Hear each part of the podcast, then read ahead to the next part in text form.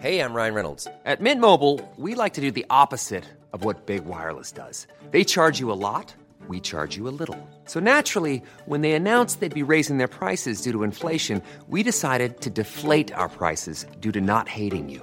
That's right. We're cutting the price of Mint Unlimited from $30 a month to just $15 a month. Give it a try at mintmobile.com slash switch. $45 upfront for three months plus taxes and fees. Promo rate for new customers for limited time. Unlimited more than 40 gigabytes per month. Slows. Full terms at mintmobile.com.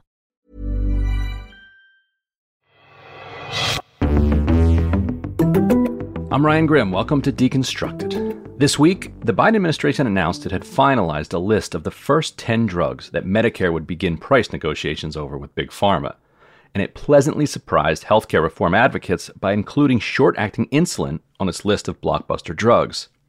That we had to have a 20 year long battle simply to allow the government to do what basically every other government in the world is already doing is itself a scandal. Yet this also represents a major victory and those are very hard to come by against Big Pharma. Democrats have been publicly opposed to the law that blocks Medicare from drug price negotiations since it was implemented by a Republican majority back in 2003. But they've only held the White House, Senate, and House at the same time for two cycles since then.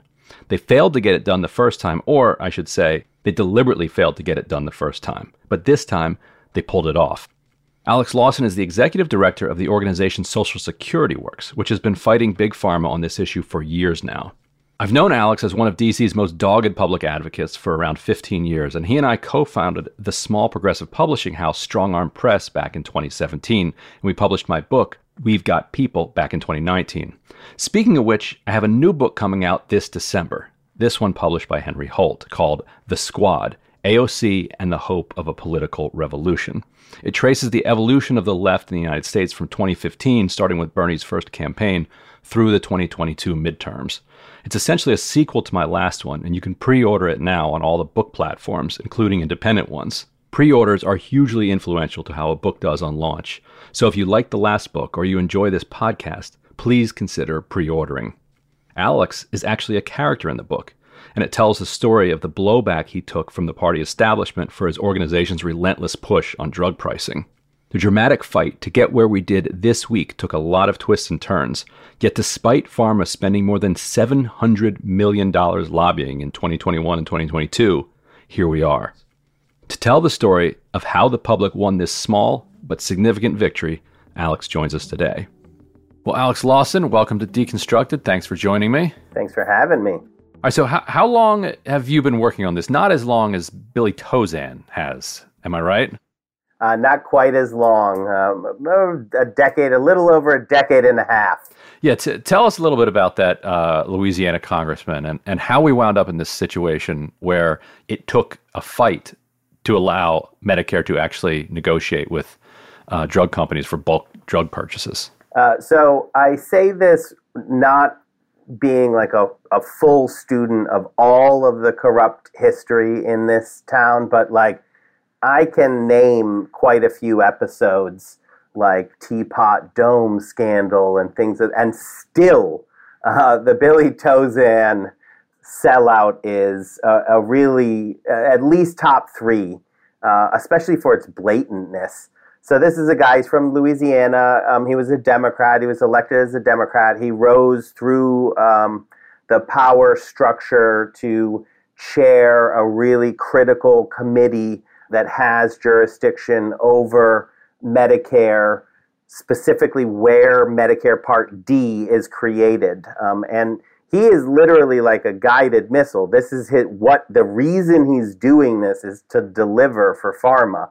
The Democrats actually lose the gavel, so they lose power. The Republicans take over. He just switches party, um, just right over. He's like, I no, I wasn't with those guys. I'm with Pharma, um, so that he could stay on that committee. And he had one goal, and it was to insert what's called the non-interference clause. Um, and all that says is that Medicare uh, cannot use its purchasing power to negotiate a lower rate. So, like, even though Medicare is the largest purchaser of prescription drugs on the planet, it can't use that to get a lower rate on those uh, drugs that it buys. this is during the creation of Medicare Part D, which is a good thing, right? It's good that prescription drugs are covered in Medicare because obviously prescription drugs are part of uh, health care. Yeah, and, and some of our listeners who are as old as me and you might actually remember this vote. Uh, th- it was before I was you know, professionally involved in, in politics, before I was a journalist, but I, I, re- I remember it happened at like five in the morning. It's around 2003, two, something like that. Yeah. And you had Republicans pushing it, the, a gigantic entitlement benefit. Yeah.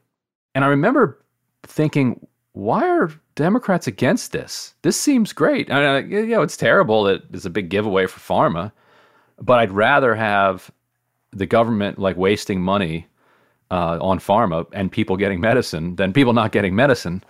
So, how did it happen that Democrats wound up kind of opposing this? And I remember Tom DeLay had to, he was like sending the, the Capitol Police after uh, Republicans who had voted the wrong way and had left, and he like physically dragging them back and getting them to change their votes, and kept the vote open for like five hours or something like that until the early morning, until you know he and Billy Tauzin were able to break enough arms that they passed it by like one vote, and then seniors got drug coverage. Yeah, it's like totally a bizarre through the looking glass kind of moment. I think it is. I think it's one of those ones where um, in the sort of um, I don't know the day to day, the Democrats were seeing that they that this had this fatal flaw in it, and that when they took power, they would have a drug plan um, that wasn't a, a, giveaway to pharma. I don't want to be like too.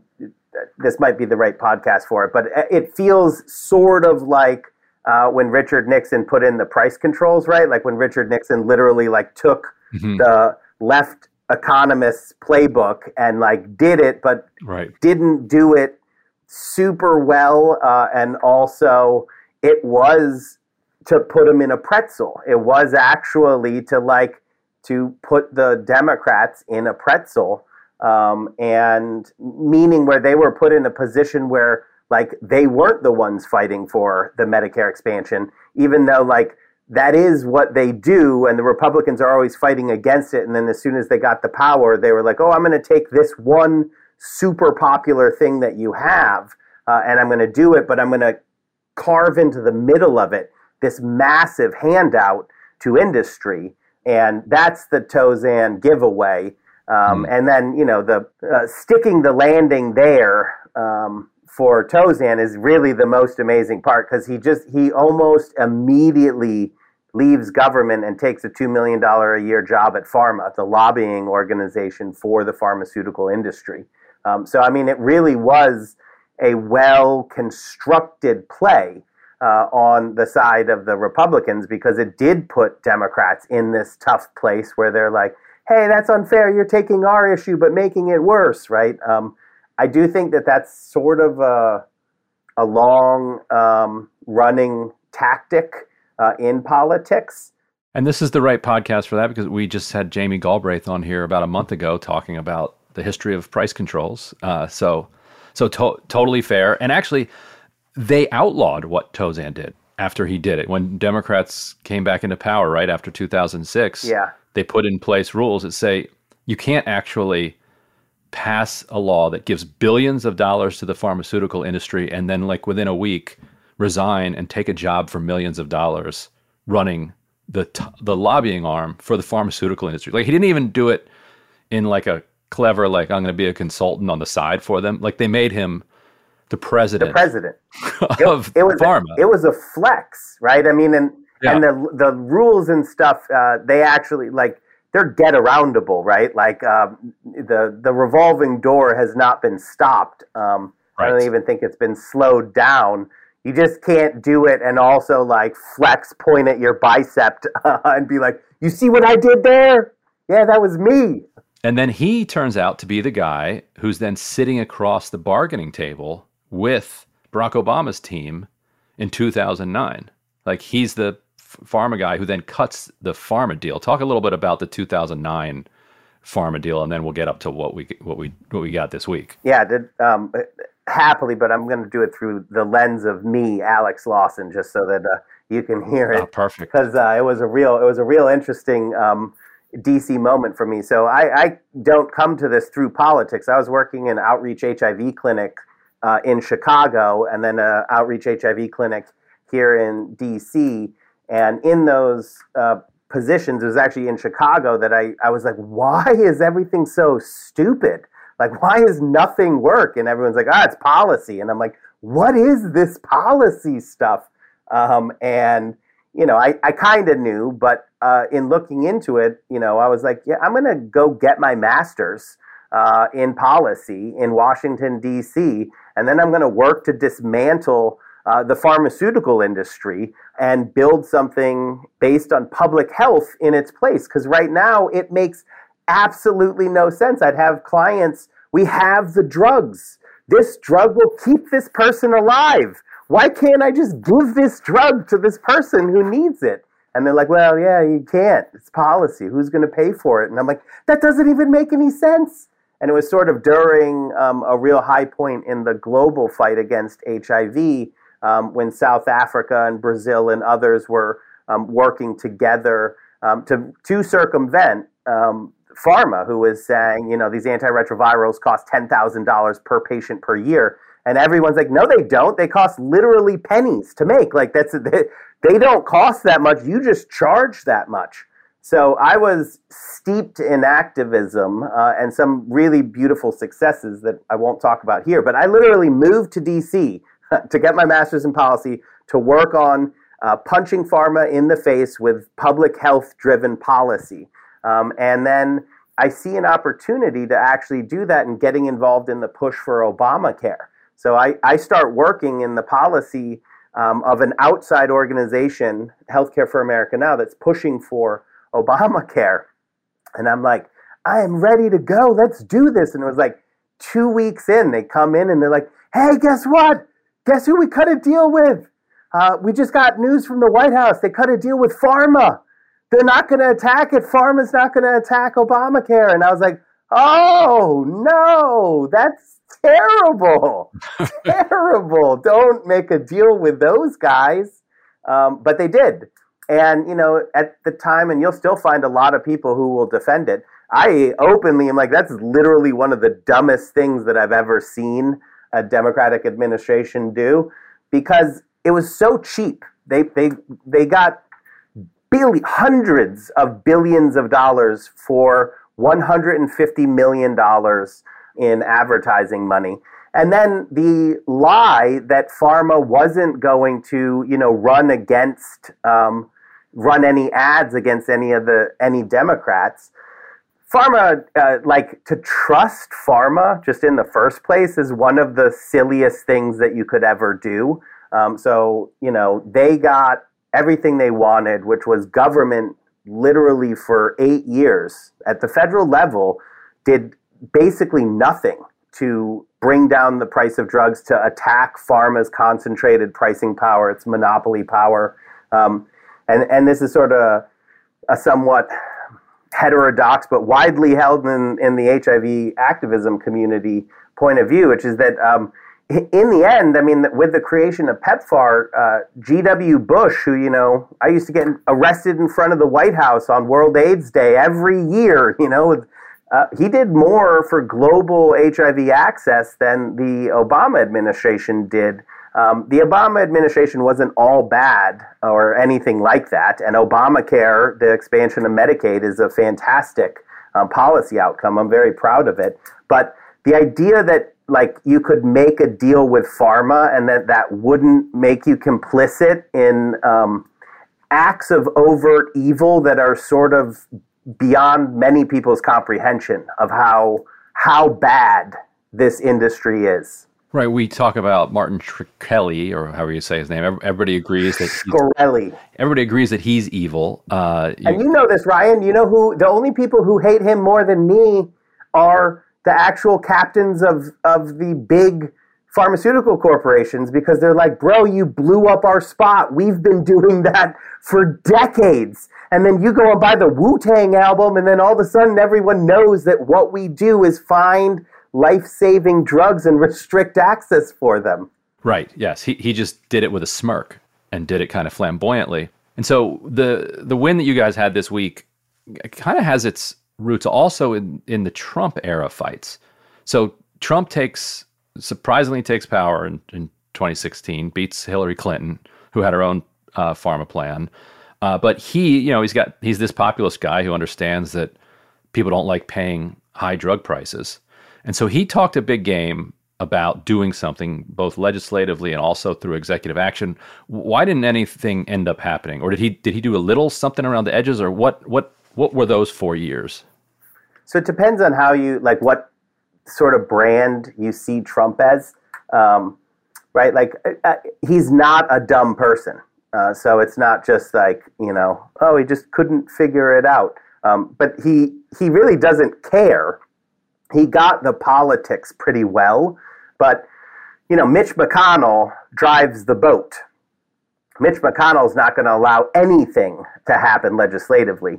You had um, just as a like, if you want to go back and look, like Chuck Grassley worked with with um, Ron Wyden in finance and Chuck Grassley actually came. I mean, like there was some, there was legitimately a good bill that was created in a Republican committee, um, and you know, people not as or more optimistic people than me were like, "Oh man, it's it's happening," and I'm like, "There's zero percent chance that's going to happen. Mitch McConnell will never allow. Uh, Grassley is as far as it's going to get, and that's exactly." Um, the case. That's what happened. So on the Hill, there was no way that it was going to um, like McConnell was going to let anything happen. And then industry is really smart. So they got in Trump's ear and they put one of their guys. Uh, literally, he used to run one of the three insulin cartels, Alex Azar, and he was the guy in charge of it. So Trump could say, hey, I want to do these things. And then it would go to a literal pharma executive who'd be like, we're working on it, boss, night and day, boss. We're getting right to it. You keep on telling those people, and pretty soon we're going to deliver those lower drug prices. Um, that's actually what I think generally happened is that uh, you had Mitch McConnell was never going to allow anything, and he still will never allow, if he has the ability to kill anything for pharma, he will. Um, that's he, that's one of his main jobs.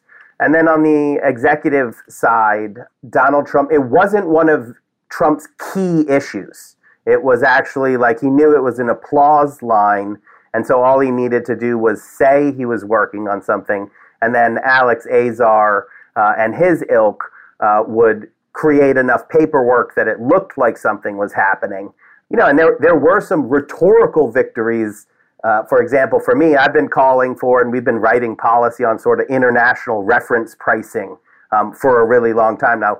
Trump had it totally inverted, right? He's like, we should make everyone else pay more. And I'm like, you know, there's the other way. We could just pay less. Like, you know, they don't have to pay the dumb amounts that we do. Um, but that was the most favored nation. So it never really happened. Um, and it was never, th- that's also a hallmark of Trump, right? Like he really cared more about the soundbite than the actual policy follow through. And industry was right there to ensure that he didn't accidentally do anything that hurt their bottom line. It's that time of the year. Your vacation is coming up. You can already hear the beach waves feel the warm breeze, relax, and think about work. You really, really want it all to work out while you're away. Monday.com gives you and the team that peace of mind. When all work is on one platform and everyone's in sync, things just flow wherever you are. Tap the banner to go to Monday.com. A lot can happen in the next three years. Like a chatbot may be your new best friend but what won't change? Needing health insurance. United Healthcare Tri Term Medical Plans are available for these changing times. Underwritten by Golden Rule Insurance Company, they offer budget friendly, flexible coverage for people who are in between jobs or missed open enrollment. The plans last nearly three years in some states, with access to a nationwide network of doctors and hospitals. So, for whatever tomorrow brings, United Healthcare Tri Term Medical Plans may be for you. Learn more at uh1.com.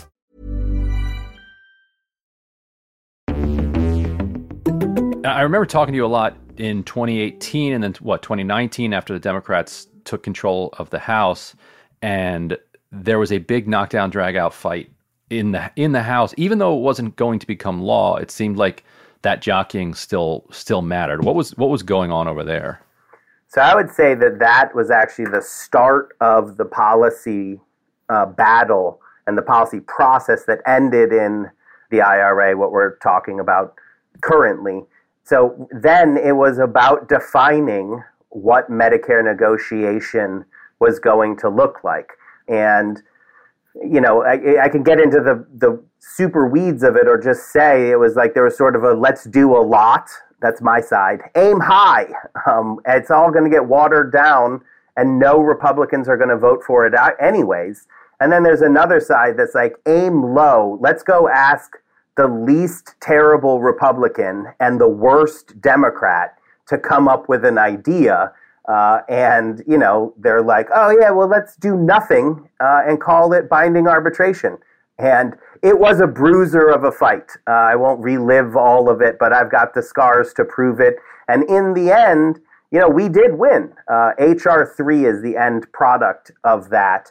And um, that bill is, is really solid policy on, on what you could do uh, to lower prescription drug prices. And that was the starting point of Build Back Better. So, my theory, you know, patting myself on the back here, but my theory, which was contested at the time, was that we had to aim as high as possible and then it would just consistently get watered down at each step.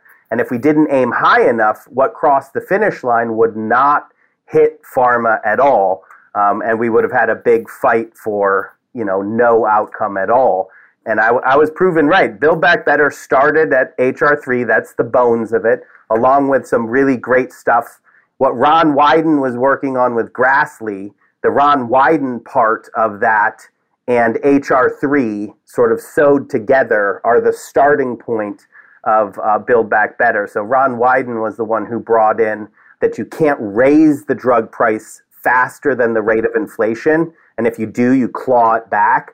Um, and that was that's just brilliant policy, so that you don't just negotiate a lower price and then pharma's like, well, well now I'm just going to jack it up. So mm-hmm. it was the two sides of it together that yield, um, you know, a working policy. And so that doesn't seem controversial at all to me. It seems obvious. But so what was the counter argument that if you put something that's too aggressive up front that it'll just die immediately? That's the like don't don't don't scare them? Yeah it's always the like oh well this will never get a republican vote. And i'm like correct. Right.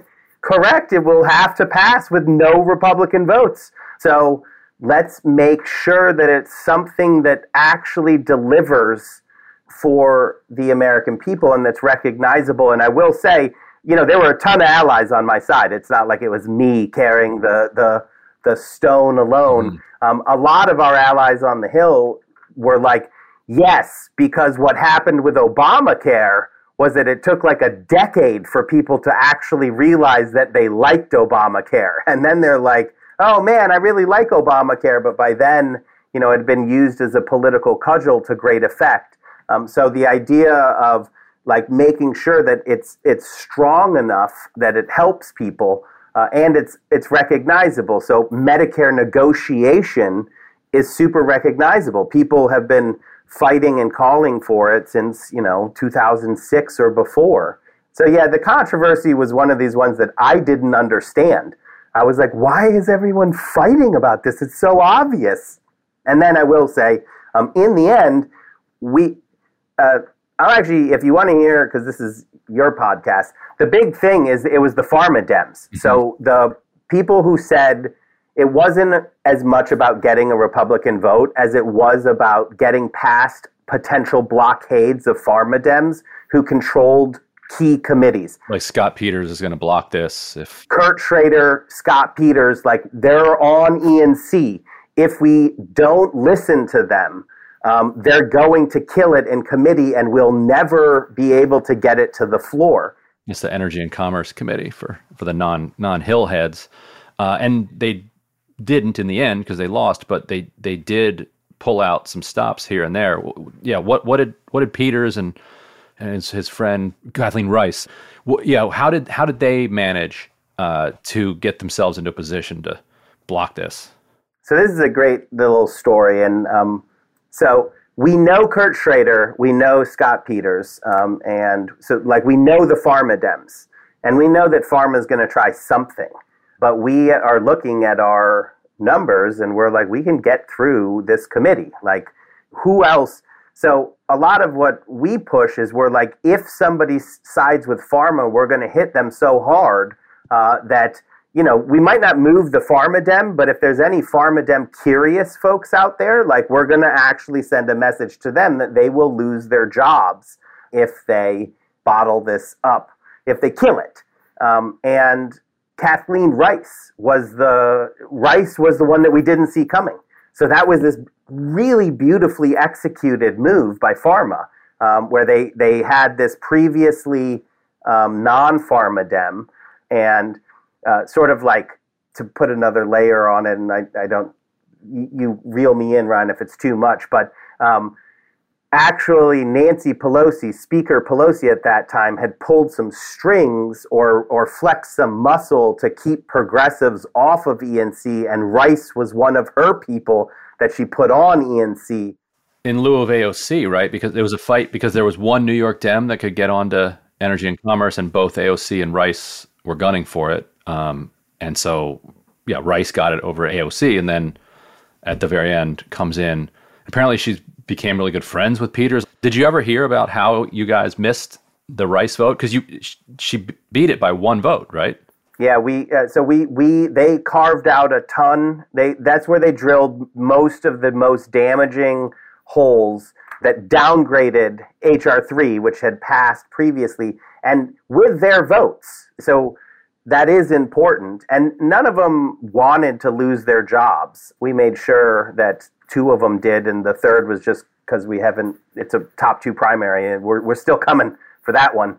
Um, uh, I have a long memory, but it was a really well executed one. And, and I think, you know, like it, its power and influence, and like, yeah, maybe the members became friends, but then pretty clearly Scott Peters introduced um, Rice to his friends who are the fancy guys in the very expensive suits who have unlimited money and they work for pharma.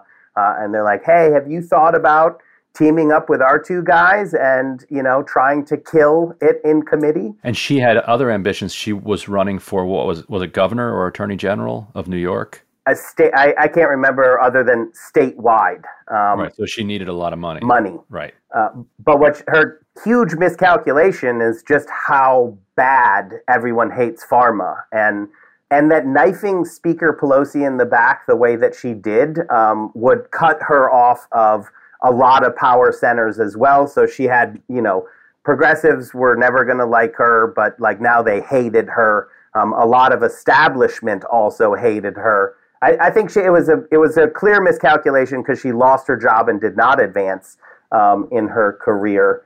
But that was that was the one that was the they tried to kill the whole thing in committee, um, and the entire uh, weight of Speaker Pelosi's apparatus and everything that outside groups could bear, establishment groups, you know, everybody being the entire Democratic movement being like, if we can't get this thing, this is the legislative accomplishment, this is the trifecta. Like they're spending all of the political capital on the Inflation Reduction Act. If you kill it, you know, there's no, there is no other thing that's that's moving, and that weight and uh, activism, um, both on the inside and the outside, was able to rescue it and keep it moving forward.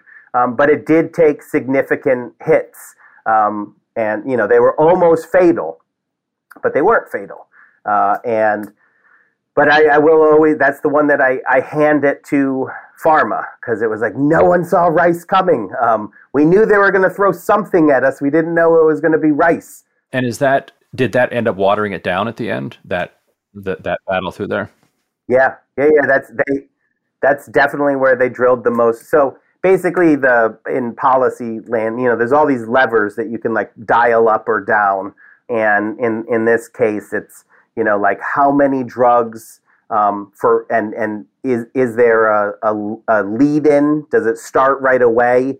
Um, and the big ones there were they were drugs that the corporations had already had a bunch of years to make money on. Um, so pharma was not not hit nearly uh, as hard as they could have been. Uh, but still, the ripoff is so high that um, even with the watering down or drilling the holes in it, it still delivers. And and that's sort of making my strategy uh, make a ton of sense. That you needed to start so high uh, that like when pharma came after it, you know, you had to be like and take every CEO's limousine, um, so that when they did their maneuver, they pulled out the most offensive parts to them, uh, but the majority of it say, uh, kept, moving. And, that, and, and that's what happened. So that's how you wind up with the, the bill being written saying you can negotiate 10 drugs starting in 2023, another 15 the year after, 15 after that, and then 20 every year after that. It, the negotiations that are announced at the end of next year uh, and then they go into effect January 1st, 2026. So it'll be a little while till you see some of these, uh, di- you know, some of these discounts. Uh, but this week they announced the 10 drugs that right. are on that are on the list. What was your reaction to to that list? Uh, it was a great list, and um, we can delve into the individuals. But I will also say that there was a, another thing that happened with the announcement, which is that it also meant that the the agency, the department within CMS was fully formed and operational, right? So this was a fully operational Death Star aimed at pharma. And that was important because the lawsuits, pharma has, uh, all these pharmaceutical corporations have sued to try to stop it. And they're trying to stop it before it gets moving, before the bureaucracy uh, is created with a mandate of delivering a fair price to the American people, and they failed because that bureaucracy exists. I, I met a bunch of the people who work there, right? They and they delivered a list of 10 drugs. That's a work product from this new part of the federal government. Uh, and that's what pharma was so scared of happening because it's it's hard to put the toothpaste back in the the bottle when it comes to creating something in the federal government that has a mission and is creating work product.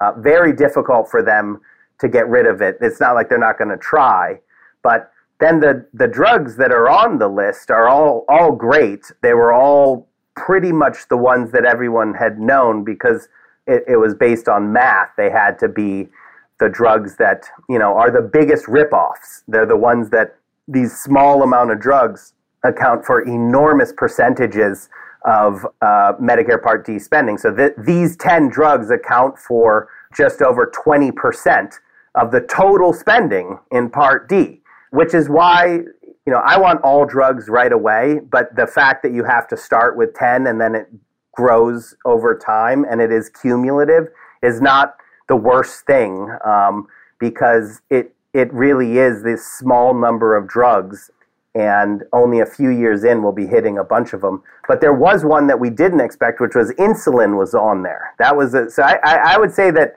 I think there are some researchers who got nine out of ten, but no one got ten out of ten because uh, insulin was included on there, and that was a huge uh, victory, I think, and really a testament to just decades of activism, uh, and also uh, a lot of credit to the Biden White House and everyone who worked in this new um, department, understanding that they they they couldn't play by pharma's rules and pretend that we don't know what we mean when we say insulin.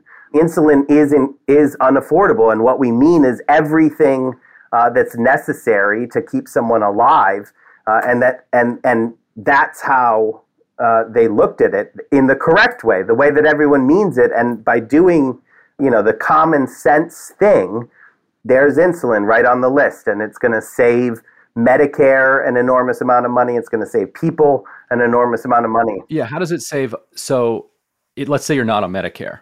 Um, how does this how does this benefit you? How how do how do you how does it trickle down, so to speak? Yeah, I wish it was more. I wish it did more, but it is. Um, so there's two things that I'd, I'll point out here. One is that in the Inflation Reduction Act, people on Medicare have an out-of-pocket cap on in, on insulin already, or it's it's going into effect next year. So they'll never pay more than $35 on any insulin product. Uh, but what that means is that the federal government is just paying, so taxpayers are just paying the difference between the price and $35. The individual, the beneficiary, is protected. What negotiating does is it lowers the price itself. Um, so then you lower it down, and like obviously the maximum fair price on insulin is going to be $35 because that's what is, it's already been like well established. By lowering that price that Medicare pays, the way the health system in all other uh, all other avenues works is the Medicare price is the bar that everything else is measured off of. So if you just think of it as like, you know, another payer is a for-profit commercial plan is like, hey, insulin manufacturer, the government is paying you 35 I'm definitely not paying you 350, right? Like there's no way I'm paying you 350 if the maximum fair price is 35. And we also, you know, there's people who are like, why am I paying 355? And we're like, yeah, exactly. Why are you paying 355? It should definitely be 35. It is a bit of uh, economics and it's a bit of people power. Uh, I wish that we were able to get the prices directly into the commercial market. In HR3, uh, that was actually one of the most exciting pieces of HR3. The, the original bill that we had just talked about is it included the commercial market. Um, that was stripped out, and that was a, a parliamentarian strip out. You're like, oh man, the, the, the, the totally made up thing, um, you know, right? And, uh, but uh, so is the Senate. So there you go. Right? Everything. It's all made up. Um, but that is uh, that is a, it. It does not do nearly enough. Um, and and then to really put a, a the finest point on it, um, the people who are dying. And I, I wrote a bill a long time ago, the Alec Smith Emergency Insulin Access Bill. Um, I wrote it for um, wrote it with uh, Senator Franken's office. And the point of it is that people die because they can't afford their insulin. And the people who are dying are uninsured people. That, that actually the, the, um, the like nexus was generally they were 26 year olds who are type 1 diabetics. And that's when they, uh, they came off of their parents' insurance. Um, and it's really that at that particular moment, um, it was it's difficult to find your own insurance. Maybe you're not super employed, right? So it's like there's all these 26 year olds who are dying because they can't afford their insulin. Um, and the policy response to that is to just buy those people insulin, right? Like you just make sure that at the point of sale, it's never possible that somebody can't afford their insulin because if you need insulin and don't have it, you have hours to live right? So it's like in that case, um, and and I won't go down a bunch of policy solutions there, but um, there has been some great work at the state level that's built on that idea, right? That you you just have a program that makes sure that there's emergency access to insulin. The other way that you can do it is you just lower the actual price of insulin all the way down um, to it being affordable to people. And then you still probably need some sort of emergency access program. We have done that in, in Medicare, or it will be done in Medicare on one of the three. So you, you can see for how many words it's taken me to explain this. We've still got a long way to go. But I am also here to tell you that, like, you shouldn't think that then it's meaningless because uh, these corporations have never lost. They're just starting to lose. And I saw this with, you know, to go back to the beginning. Remember, HIV uh, drugs used to cost $10,000 per patient per year. And we were like, no, they don't. And then com- uh, countries working together, Brazil and South Africa, were like, no, they don't. We're just going to produce generic versions of this. And then the, they did. And then the pharmaceutical corporations were like, all right, just kidding. Ha ha ha. It's $100 per patient per year. Uh, and across the board, all of a sudden, it went from all of these people have to die because we can't afford antiretroviral drugs to actually we can afford it all and we'll create the PEPFAR, uh, the Presidential Emergency Plan for AIDS Relief, uh, and just buy everybody the treatment that they need. Um, and pharma actually wins in that case too. You know, like they're not they're not going out of business. That's the um, immense amount of greed that I don't think people understand. They win on both sides. Um, even at the lower price, they're still making oodles of money. Um, just they care so little for the carnage that they want to charge 10,000. So once the price breaks, it really does have a tremendous effect. Um, and it and it sort of reverberates across the system. So all of the antiretrovirals sort of fell at one time uh, back in that era. So I don't think you can. We don't know exactly how hard the downward pressure on um, prices in commercial market is going to be. There's people who are a lot smarter than me who say it's going to be a lot, and then there's you know people who work for pharma who say it's not going to do anything at all. And you're like, well, then why did you spend all that money trying to stop it? Yeah, not sure I believe that. Well, it's nice to see uh, the industry on the run at least. Alex, uh, thanks so much for joining me. Really appreciate it. Thanks for having me. That was Alex Lawson, and that's our show. One quick note Kathleen Rice was widely expected to run for Attorney General in New York to replace Tish James, who had launched a run for governor, and Rice was included in hypothetical polls. But James ultimately dropped out of that gubernatorial race and ran again for AG, which led every Democrat to drop out or take a pass on running against her, so Rice never officially ran.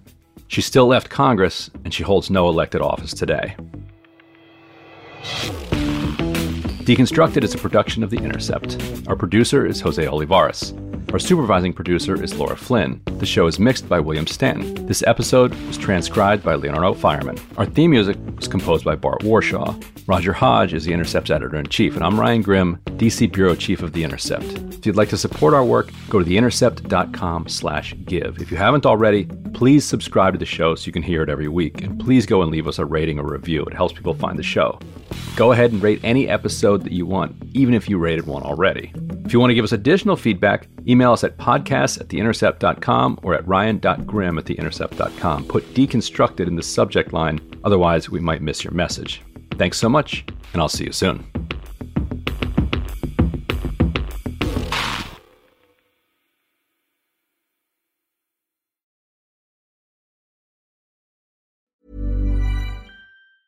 Hey, it's Danny Pellegrino from Everything Iconic. Ready to upgrade your style game without blowing your budget? Check out Quince. They've got all the good stuff shirts and polos, activewear, and fine leather goods, all at 50 to 80% less than other high end brands. And the best part? They're all about safe, ethical, and responsible manufacturing. Get that luxury vibe without the luxury price tag. Hit up quince.com slash upgrade for free shipping and 365 day returns on your next order. That's quince.com slash upgrade. That's the sound of another sale on Shopify in store. Shopify POS is everything you need to sell in person. From payments to inventory, Shopify unites your sales into one commerce platform. Sign up for a $1 per month trial period at shopify.com slash retail 23. Shopify.com slash retail 23.